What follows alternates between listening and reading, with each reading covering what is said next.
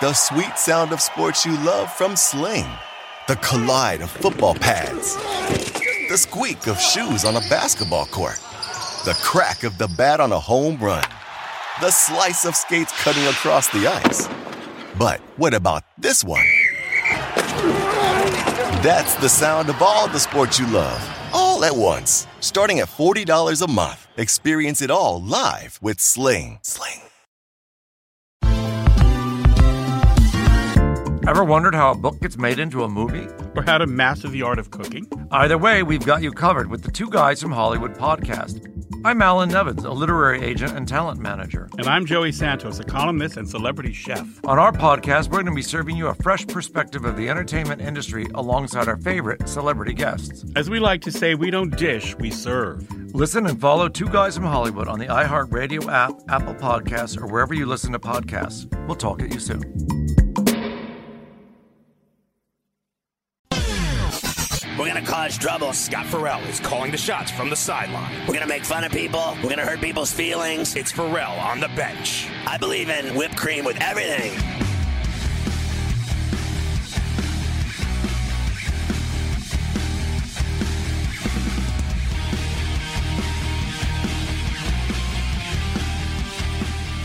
So, uh, Farrell on the bench, hour number two. I actually uh, just saw the craziest thing I, I think I've seen yet.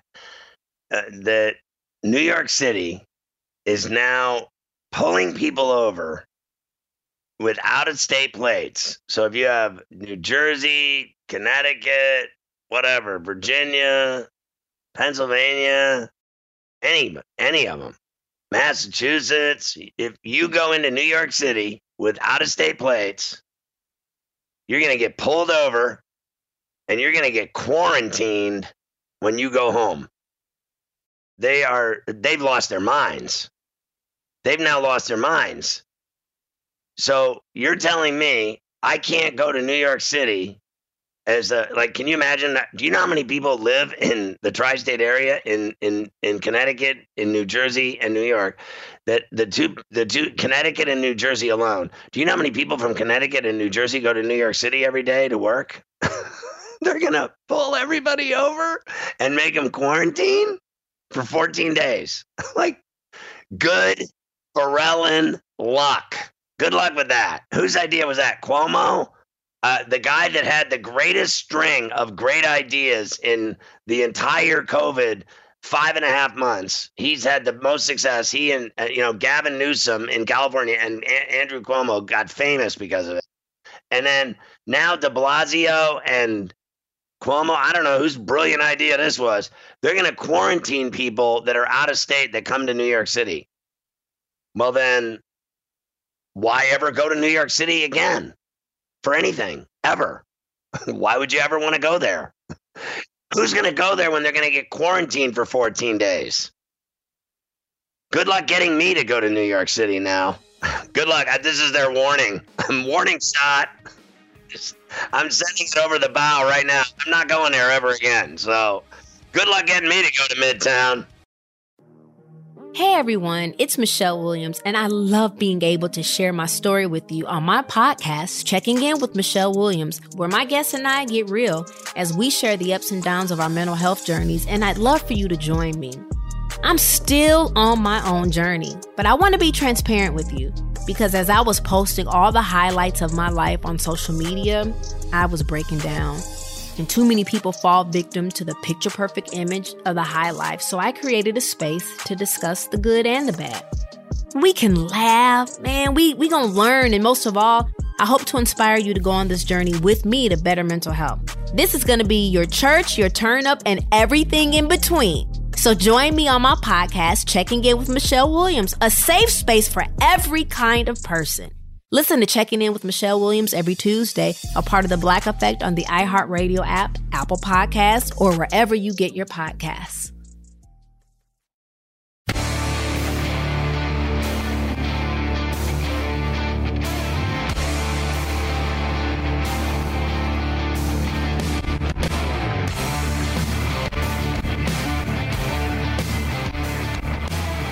All right, so um, Dodgers are up 7 2 on the Padres in the sixth. Cubs 6 1 over the Royals in the bottom of the ninth. They're going to win. Giants lead, bottom eight in Colorado 4 3. Rockies have a runner at first, two outs. Uh, Diamondbacks up 11 6 on the Astros after five innings. Rangers lead the A's 4 3 after six in Oakland. Seattle at home leads the Angels 4 1, bottom five, runner at first. The Phillies took game one against the Yankees. They play these seven inning doubleheaders. They took game one 11 7. Game two, the Yankees, um, they won three to one. And then uh, the Red Sox five zip over the Rays, Twins five two over the Pirates. Marlins played a doubleheader with the Orioles. They won both games. They swept. I said on Coast to Coast today I'd keel over if they won both eh, because I'd be so shocked that they've been out a week and a half, whatever, because of the COVID. The whole team had COVID.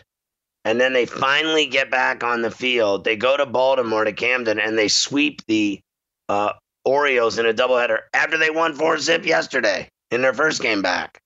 First game back, they won four zip. Second uh, game, they won. Uh, well, I guess one nothing, and then uh, game two they beat them two to one. It's just unbelievable. They're winning every game they play. It really is. I mean, how crazy is that? That this like double A baseball team, that's what they are. It's like a double A team, and they're playing in the show, and they're winning every game they play, even after they all got sick with the COVID and were done and shut down for a week and a half. Whatever. I don't even know how long was it. A week and a half, Mafia? I think it was something like that. So they were the yeah, original. Right just under that because they got they played on Sunday and then they played again on Tuesday, so like a week and two days. So there you go. So that, is that not crazy how that team's playing? Don Mattingly's got a double A team kicking everyone's ass in uh, baseball. The Especially Nationals, because if you look at it, Scott, like you have the, like this team that they brought up. It's not like you have the minor leagues playing right now where these guys are out there and they're hitting every day. I know they have like extending spring training or whatever they're doing to keep these guys in somewhat of playing shape, these backup guys, but what, what are they really doing to be ready to come in and play? And then they got to wait even after they get the word like, "Hey, you're coming up to play. Uh, we'll see Right. you next week." And then they come up and start mashing the ball and scoring runs. It's crazy, right? And then, um, so I was saying the Nationals, they played um, the Mets tonight, and Max Scherzer left after the first inning. All I heard, Mafia, was is that his velocity was way down, and obviously something was wrong, and he left the game. Uh, do you know anything else about what happened there? I know that they said that he his numbers, his uh, fastball was dropping. Yeah, they said he had a tweaked hamstring, and uh, I think he came out after the game and said it was nothing big. You know, you know, we'll see. Should be back for next game. Just probably pulled out of an abundance of caution, but we'll see how that goes the next couple days. Oh, so uh, is that the truth then? It's just a, a slight hammy pull and that's it? That's what they claim. Well, there you go. That's better than his arms falling off and that he's got something wrong with his elbow, right? When I see pitchers uh, come out of games in the first inning and they have no velocity, I start worrying real quick. Trust me, is that not the truth? And especially like just with Ohtani, right? Ohtani's numbers were way off. And then they yanked him. Then they sent him for an MRI. And that was when I said uh, he won't pitch again. I was on coast to coast and Farrell on the bench, and I said he won't pitch again. And then, sure enough, now they're saying he's not pitching again the rest of the year. And I said today on coast to coast, I'll say it right now. I have my reservations whether he'll ever pitch again.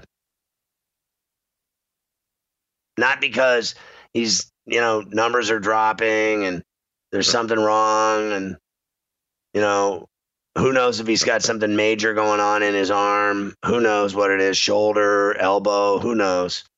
Could be a flexor tendon. It could be whatever, forearm strain, whoever. Uh, you know, they'll come up with something.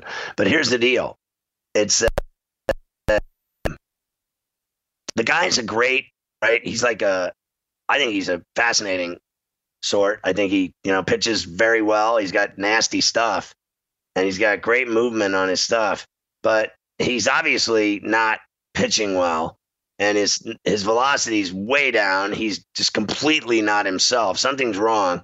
And then at the same time, he's a, a, home run hitter. The guy can stroke the ball. He can really play baseball. He pitches and hits. That's crazy, right? But now I think it's pretty obvious that they're going to let him DH. They're going to let him hit. And the guy, I think he's more valuable as a hitter, right? Than he is a pitcher because he pitches every five days or he uh, gets five at bats every day. I think the numbers uh, are pretty simple. They they far outweigh pitching one day a week than hitting that many times a week. I mean, you're talking about 35, 40 at bats a week, right? Right, especially when you're in a shortened season. So instead of making 30 starts in a year, now you're making 10. It's a lot bigger impact playing every day than pitching 10 times. Right. So I my thing is let him hit and just stop pitching him. And then my other point is, what's the point of ever letting him pitch again if his arm's gonna fall off? If he if he's got something wrong where he can't pitch because pitching's different, obviously, than hitting. I mean, he goes up there and he he sees it and he swings at it and he hits it and he either gets a piece of it and drives it out or he doesn't. He either gets on base or he doesn't. But in pitching, you you put some serious strain on your shoulder and arm, right? It's people think that it's uh, that's the thing. I think people think that the average fan just thinks that these guys almost are like robots, right? That the guy can just walk on the mound and and sit there and throw, you know, four or five different pitches or even try to throw in the 90s because nowadays if you don't throw in the 90s, you're not like making it, right? You're not going to make it to the show. If you don't throw with consistency, high velocity, with speed, if you can't throw a fastball at least in 91 miles an hour, at least, right? Like bottom line, they're gonna unless you're a knuckleball pitcher, which are you know few and far between, very rare. And then some guys, I guess, just throw sliders and whatever. But if you can't throw a fastball, it's just that simple. What's the point of doing it? if, if people don't realize how hard it is to throw over and over again, just consistently over and over again for 100 pitches, let's say, because nowadays with the 60 gamer, they're letting them throw 60, 80 pitches, right? Some some teams are limiting their pitchers to that, and that's all there is to it. But the deal is this: in a regular season, like a regular outing, it'd be about 100 pitches, right? Uh, that's the limit on most teams. They all have this this bizarre number of 100 that they live on. I don't know if some of them have changed. That's neither here nor there. My point is, if you throw 100 pitches, let's say you throw 90 pitches. Bottom line is, try throwing you know, 70 fastballs in a row or whatever over over seven or eight innings. Try it. Try going out and standing on a hill and throwing 90 miles an hour uh, for seven innings. Let's see you do it. Your your entire body, you'd be in an ice bucket. you would be when the, when the game was over. If you tried to do that one time, you would literally be in a sling covered with ice for like eight hours and they'd find you with a morphine needle in your arm because your uh, whole body would be in atrophy and you'd be seized up. You couldn't do it. People think you can do that. I can do that. I can throw 90 for like two hours straight. No you can't. You just think you can because you're a fat ass and you sit on your sofa all day drinking beer and smoking doobies watching these guys throw 90 and then when their arm falls off you're like oh he's a wussy Scherzer. Thank God it's his hammy. I don't like those either. Have you written a book and need some insight into what comes next? Or are you passionate about cooking and want to know how to make it your career? Or maybe you just want to hear insider stories about the entertainment industry. Either way, we've got you covered with the Two Guys from Hollywood podcast. I'm Alan Nevins, a literary agent and talent manager. And I'm Joey Santos, a columnist and celebrity chef. And on our podcast, Two Guys from Hollywood, we bring our expertise to the table with, of course, delicious cocktails and all kinds of recipes for you to try at home. So grab a drink and join us. We've got a wide range of celebrity guests and Hollywood insiders to discuss pop culture, publishing, and entertainment. And we'll provide you with an unfiltered and sometimes brutally honest show about Hollywood. As we like to say, we don't dish, we serve. Listen and follow Two Guys from Hollywood on the iHeartRadio app, Apple Podcasts, or wherever you listen to podcasts. We'll talk at you soon.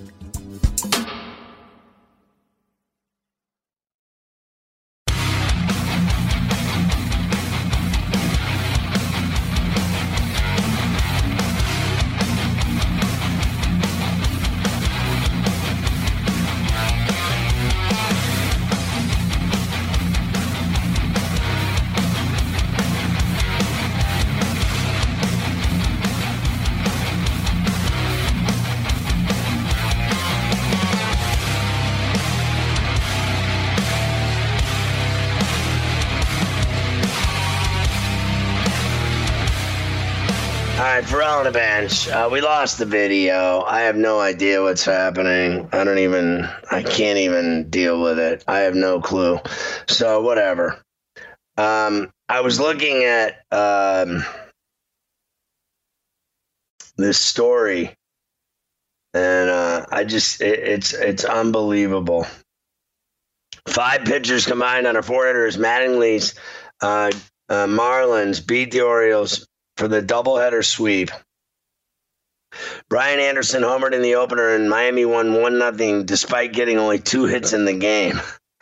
The uh, the sweep kept the Marlins uh, in first place in the NL East and earned Mattingly his 281st win as Miami's manager, tying Jack McKeon's club record. I mean, that's unbelievable. The doubleheader was strange. Not only were both games seven innings, but the Orioles were the home team in the opener, and the Marlins were the home team in the nightcap. The Marlins won their third straight game since emerging from the uh, COVID layoff that left them uh, with call ups, free agents, and rookies uh, playing. Miami has allowed a total of one run and 10 hits in three games at Camden. I mean, it's unbelievable. So, in the nightcap, Jon Berti hit an RBI double in the first inning and scored on a fly ball by uh, Jesus Aguilar. It proved to be enough for the Marlins. it's unbelievable. In the opener, Anderson produced the game's lone run with an outfield uh, drive to right off Alex Cobb. It's unbelievable. It, it really is. They have all these rookies playing. Outfielder Monte Harrison got his first taste of the big leagues uh, last night. And second baseman Eddie Alvarez, a silver medalist, the U.S. Olympic speed skater in 2014, joined the team tonight. They both are still looking for their first hit, but they're playing. And they got guys that uh, they've had this and that. You got Matt Joyce has been uh, he missed all of camp with coronavirus. Said his tests have come back negative. He continues to observe protocols. He came off the injured list. Matt Joyce on uh, Tuesday. And uh, John Means, the left-hander, was placed on a bereavement list. We still got Jamavia. Yeah, I'm here. Ah, thank God, because I'm hearing all kinds of things in my ears. Are you hearing this? like, uh, anyway, uh, I just think it's incredible the story about uh, the Marlins. Uh, I can't even it's just absolutely crazy. And then I think the Cubs, the Cubs won their 10th straight, or, or their 10th game, not their 10th straight, but their 10th game. And uh, they just keep doing it. 6 1 over the Royals tonight. and they did it again. Baez single to right, uh, tied the game up in the fourth. Contreras grounded into a double play. Uh, Rizzo scored. It was 2 1. Baez single to right in the eighth. Uh, Rizzo uh, went to a second. Bryant scored on that one. Another RBI for Baez. Contreras single to deep right. Rizzo scored. Uh, you know, Caratini single to right. Happ scored. I mean, they just kept scoring. That was in the ninth. Bryant single to center. Caratini scored on a fielding error by the center fielder, uh, Merrifield. I mean, they are just pouring it on. Bryant, two hits. Rizzo, two hits. Baez, two hits. Uh, Caratini, the catcher, two hits. They got it going on. I'll tell you what. The Braves uh, lost to the Blue Jays. Do you think, with all their problems with injuries and everything that's going on, Mafia, that they'll start falling off, or do you think they'll be able to have somebody step up and just keep moving on and being a good team? You think the Braves' problems are going to catch up to them? I think eventually they might start catching up. When you lose, you know, a starting pitcher like Soroka, the guy who's the ace of your staff. I know they have, you know, some good pitchers behind him, but that's a big loss there, even in a shortened season. Some of these other guys starting to get nicked up right now. It might be hard in this division where it's getting. I mean, at least in this division, it's kind of up and down right now. Like all of a sudden, you said, you know, the Marlins are playing great. Phillies have struggled. The Nats are, in, you know, out to some kind of world beater status right now, losing to the Mets, you know, two in a row. So they can still hang around, but eventually those are going to add up if they don't get some people back. Yeah. Anyway, uh, I see people uh, saying that I've disappeared. uh,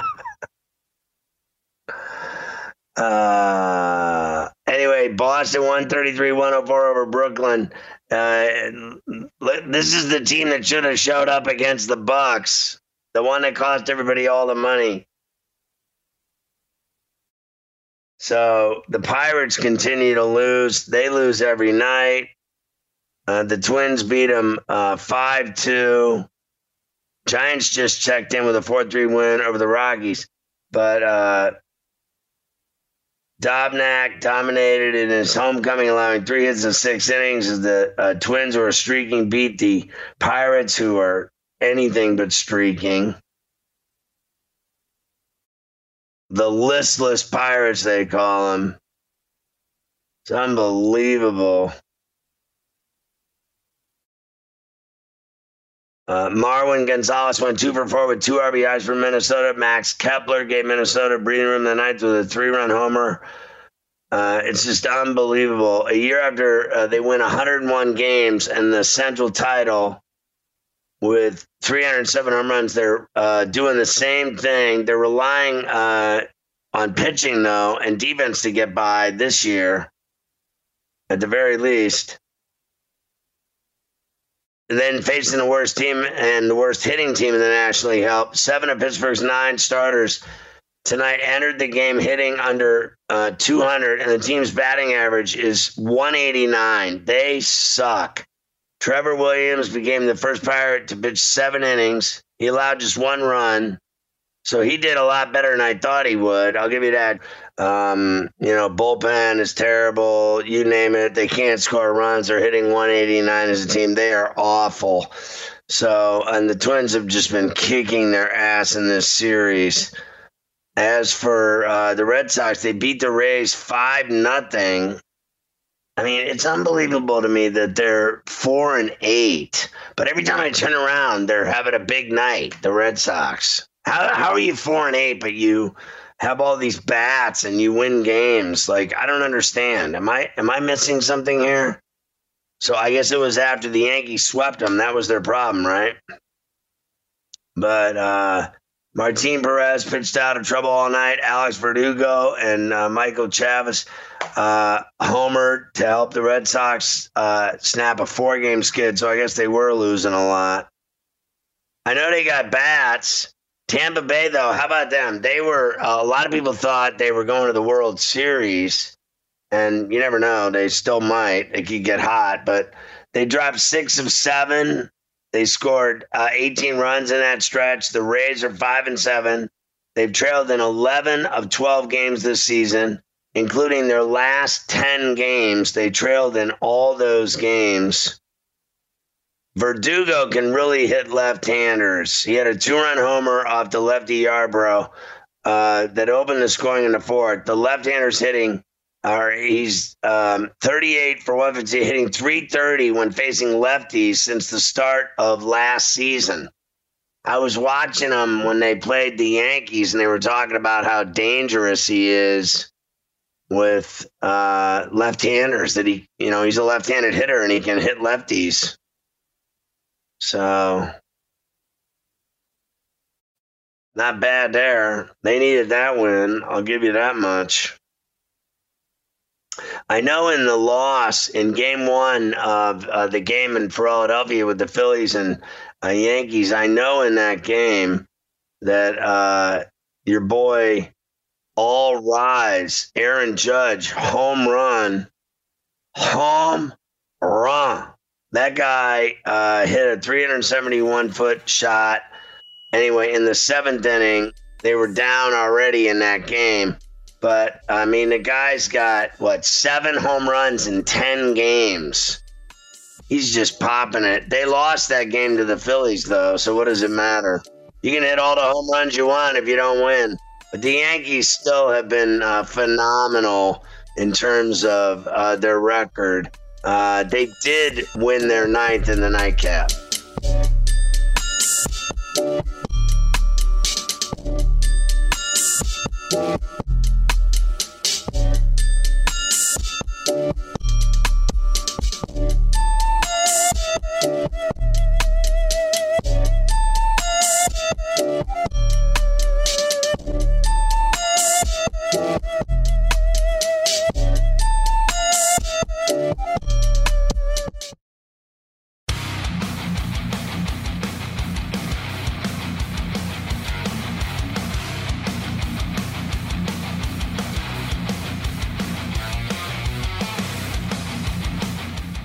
Right, the bench, uh, I wanted to do a, a quick uh, look out to Lipstick City and see if we could catch up with Aaron Torres of Fox and uh, the Aaron Torres podcast. I saw earlier that he put a, uh, it would appear he put a bocce jinx on on Jake Paul, who had his home raided by the FBI. now, I saw that on your Twitter. I don't know anything. I know the guy boxes people.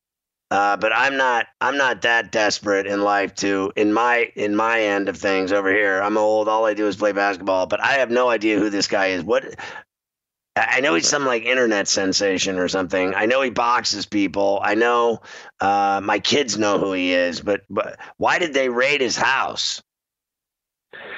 Uh, Scotty, first of all, great to be on with you. And your description of him is literally uh, my description of him. So I am not in his uh, age demographic, but on that Tyson Roy Jones undercard, he is fighting Nate Robinson, the former uh, NBA Slam Dunk champion. So, you know, a real clash of the Titans. And I was offered up the opportunity to interview both of them. I did so last Wednesday. And a week later, I don't know if they heard something on that interview or what, but, uh, but yeah, the house was raided. I really, I, I really don't know much, and it's funny that you say your kids know because when uh, when my interview got posted, I mean, my nieces and nephews and pretty much everyone I know under the age of 16, which is like four people that I'm directly related to, all texted me and said, I can't believe you got an interview with him. Uh, and I still have no idea exactly what this guy does. But yeah, unfortunate circumstances. Don't know if it came from my podcast directly. I don't know if he said something that tipped off the feds. But uh, but yeah, could be going to jail. I don't really know. Yeah, that's crazy. What did you think? Uh, and I want to I want to do college football, and then I want to, at the very least, mention college basketball at the end here. We got one segment, so uh, let's start with uh, college football. First of all, what's your opinion of? Uh, I know a bunch of UCLA players got it today, and then, uh, but I think the bigger issue is what's going on in the Pac 12 with all these uh, basically isn't it football players are the ones that are protesting? Or, or, they're the ones that want all this health insurance and they want uh, they want all kinds of things that i'm frankly uh, aaron they're not going to get. I mean what these schools are going to start giving these kids individual health insurance plans to play football? When is that going to happen? When hell freezes over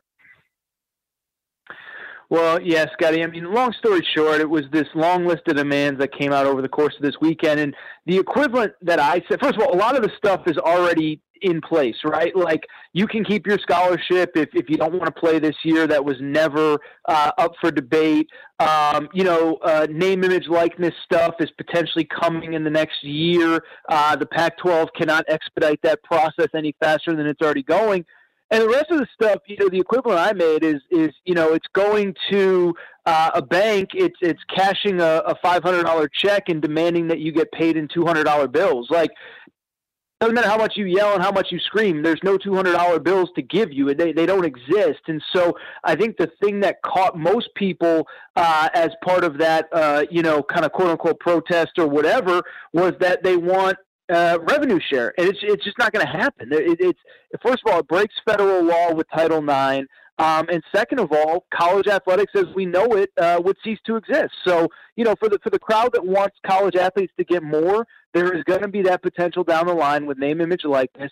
But like you said, some of the some of the health benefits are just not feasible. I would add that specifically in Pac-12 country, these guys have access to some of the best medical facilities in the world you know this. UCLA Medical Center is one of the best medical centers in the world. Stanford, Cal, et cetera. University of Washington. So uh, it was. It was. I understand young guys wanting to express their voice. I even, to a degree, understand them feeling like they deserve more. But to your point, there's there's some stuff that's already going to happen, and there's some stuff that just isn't going to happen, no matter how much they protest. So you're a UConn guy, right? Like, what happened there? Are you surprised at all that? So, real quick, for people who don't know, UConn um, this season, this, this is the first season, they're an independent football program um, because they were uh, in, uh, you know, they wanted to get the basketball teams back to the Big East, but of course the Big East doesn't have a football conference, and so they went independent. Obviously, there's no way you could ever foresee the situation coming with COVID, and so I think it's a couple things. One, first of all, uh, four of their games had already been canceled. Two against the Big Ten, one against the SEC, and they had an FCS opponent, which which isn't having a season. Uh, so four games are canceled. Two more are probably going to be canceled because again, they're an independent. They're playing all over the country, and I think the school realistically just looked at it and said, we're not going to be able to make up these games. We're not going to be able to get the quality of opponent on the schedule. The big programs that we were going to pay, we were expecting a paycheck from Ole Miss, from a few other schools. It's not going to happen. And I think it was largely, you know, I, I saw the press release and you know that that you know it was the players all decided as a group and blah blah blah blah blah. Scotty, you've been around athletes long enough, like I have. It, it wasn't all 85 guys that wanted out. The reality is, I think the school made the decision. I think it was going to be really hard to put together a football season, but I do think some of it was financially motivated. I mean, when you're talking about taking every Power Five uh, conference team off the schedule. Schedule isn't that enticing. You're scrambling to get games, and I just think it was one of those deals where they looked around and they said, "Look, you know, are, are we going to keep these guys on campus testing multiple times a week to play you know, four, five, six games, and who knows if those games will get played? Are we going to keep them on campus another six weeks before we can even play week one? Uh, if it's possible that these games may get continue to get pushed back, postponed, canceled, whatever. So, to answer your question, it was a little bit surprising when it happened this morning. But even as somebody who's just a fan and an alum of the school, when I really kind of peel back the layers, I I honestly don't know that I was that surprised. I really I'm really not. Did you? Uh, I don't know. I was looking for it. I don't know if I can find it right now because I'm not that smart. But I saw the Big Ten release their schedules. Uh, I don't know if that excites you at all. And what did you think of the Colorado State story? Uh, were you? Because a lot of people said that uh, the uh, what a bunch of players said that it, none of it's true. What What do you believe? Yeah, Scotty. You know, I, I don't know when when you're prepping for the show how much time that, that you spend on social media. You know, I find myself on it less and less. And, um, you know, the, the, the Colorado State story, like, look, there were multiple people that I understand if, if they believe that this happened, didn't want to put their name on this. But then immediately, I mean, immediately, Scotty, you know, three, four, five players come out and say it isn't true. And it just feels like we get two, three of these stories every week. I mean, two days ago, Gary Patterson, for like a nice little 20 minute window, was the biggest racist in the world. And then you see that, um, you know, maybe he used a word that he shouldn't have used. But um, given the context, a lot of his players came to his defense.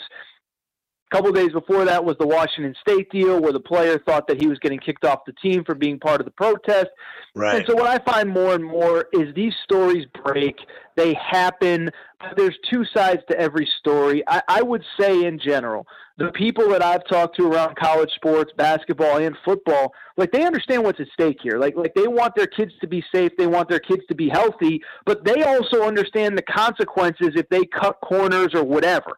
And so, any of these, you know, this isn't concussions in 1992 or even 2002. I mean, this is all new, and they, eh, you know, these guys all are pretty smart in terms of knowing, you know, that their careers could frankly be on the line if anything happens to one of their players. So I would tell people to proceed with caution uh, with anything COVID related, not because players aren't going to get it, they are, not because it's not scary, it is, but because I do believe that for the most part, is there going to be a rogue school or a rogue coach or a rogue uh, operations guy that maybe wants to push the boundaries? Maybe. But I think most of these guys understand, like, dude, there's a lot at stake here. Uh, we're under a microscope. Our protocols, our doctors are under a microscope. Uh, we're going to side on the side of caution. As a matter of fact, I'll just say really quick, I'll throw it back to you, Scotty, is like, that that's been the the buzz and, and kind of the conversation that I've had is, is is if anything, guys are following the protocols to a T you know, uh, erring on the side of caution more than they are, uh, you know, hey, we gotta we gotta fight through this. We'll be fine. That's not what I'm hearing at all from most of these schools. So, uh, more importantly, Aaron Torres uh, with us. The, your your college basketball rankings came out, and I think that that's sure. Uh, that's crucial, I think, because you know we have no idea what's going to happen with football. I have to at least keep, uh, I have to cling to the thought that we can play college basketball and have an NCAA tournament this year. But I see that you have Nova, Gonzaga, Baylor, Virginia, and Illinois, your top five, and then you put Luka Garza and Iowa at sixth, then Duke seven, Whiskey eight, Kentucky nine, and the Bruins. Mick Cronin at number 10. Yep. And you did a top 25 all the way down to, I believe, Arizona State uh, was in that top 25. And then uh, somewhere along the line, it was like Memphis. I don't know who was about the Indiana, Scotty. Yeah, I was going to ask you why you shafted my Hoosiers. I really was. That was what I was going to ask you. I know it's okay. Listen, I'll tell you, they they were right on the cusp, and, and I'll tell you this: I actually like Archie Miller. I actually, you know, I, I don't know how much you remember or you know that Joe Lunardi stuff. I was actually on his side on it. Uh, I I think they would have made the tournament had a tournament been played. I think he's got the program trending in the right direction. They were right on the cusp, man. They were right on the cusp. I'll tell you, the Big Ten for for basketball should have the chance to be really, really, really good this year. Illinois basically returns their whole roster off a good team. Iowa returns their whole roster. And we know in college basketball that doesn't generally happen uh, for good teams. But I will say, like, you know, weirdly, I, I don't want. I don't want to say this COVID thing helped the sport, but I think a lot of guys that were on the cusp just decided, you know what, there's so much uncertainty with the NBA, with the G League. Let me just come back to school for a year. But I'm telling you, best year of the Archie Miller era coming up here. I think Indiana is going to be really, really, really good. Uh, they were just right on the outside looking in. So. Yeah, I, the kid from uh, I want to watch the kid uh, from Evansville, Ritz. He's just a great guard that they got. I can't wait to watch him uh, play. He's fast as a lightning bolt. I loved. I saw all of his uh, high school playoffs and all of his high school career uh, videos. Uh, this kid can flat out play, and he was supposed to go next year, the year after, but mm-hmm. he's playing this year. So I'm stoked. I think that uh, they have a shot. If you have a great point guard and anything else can uh, it can happen. I you know if, if you have a great uh, point guard and a big to go with it, you can do Yeah. damage. Uh, so listen, Aaron, great stuff as always. I'm glad we caught up with you tonight. Uh, it's interesting to see what happens with college football. I'm scared to death for it uh, with these conference only schedules. I'm not sure I'm buying that it's going to work. I mean, the world's uh, it's like it's ending. I was at the gym today uh, swimming, and I saw this chick, and she said, "What do you think is going to happen?" I said, "I think we're going to start eating each other soon. I think there's going to be Oh, uh. Walking Dead zombies, and uh, they're going to cancel school. We're never going to. I was told tonight we're not allowed to go to New York City. We'll get quarantined. I mean, this is like apocalyptic. I can't even keep up with it, but uh, at least I can find Aaron Torres still. Thank God. Hey, dude, I love you. Be cool. We'll catch up soon. All right. All right. Thanks, Scotty, man. Be safe out there, all right? All right, Aaron Torres out in Lipstick City uh, with Fox Sports and the Aaron Torres uh, podcast. He's a good friend of the show. Always liked having him on. Uh, all the games today uh, for me in the NBA and just watching them, you know, I just wanted to say they all sucked. I hated every game. I hated everything in the NBA. Uh, I hated the NHL. I hated the Penguin game more than anything else. Oilers and Blackhawks are tied at twos right now in the second period. There's still hockey going on, believe it or not. And the Celtics ended up blowing out the Nets. Uh, tomorrow, tons of games. I'll try to break down some of those for you next on the bench.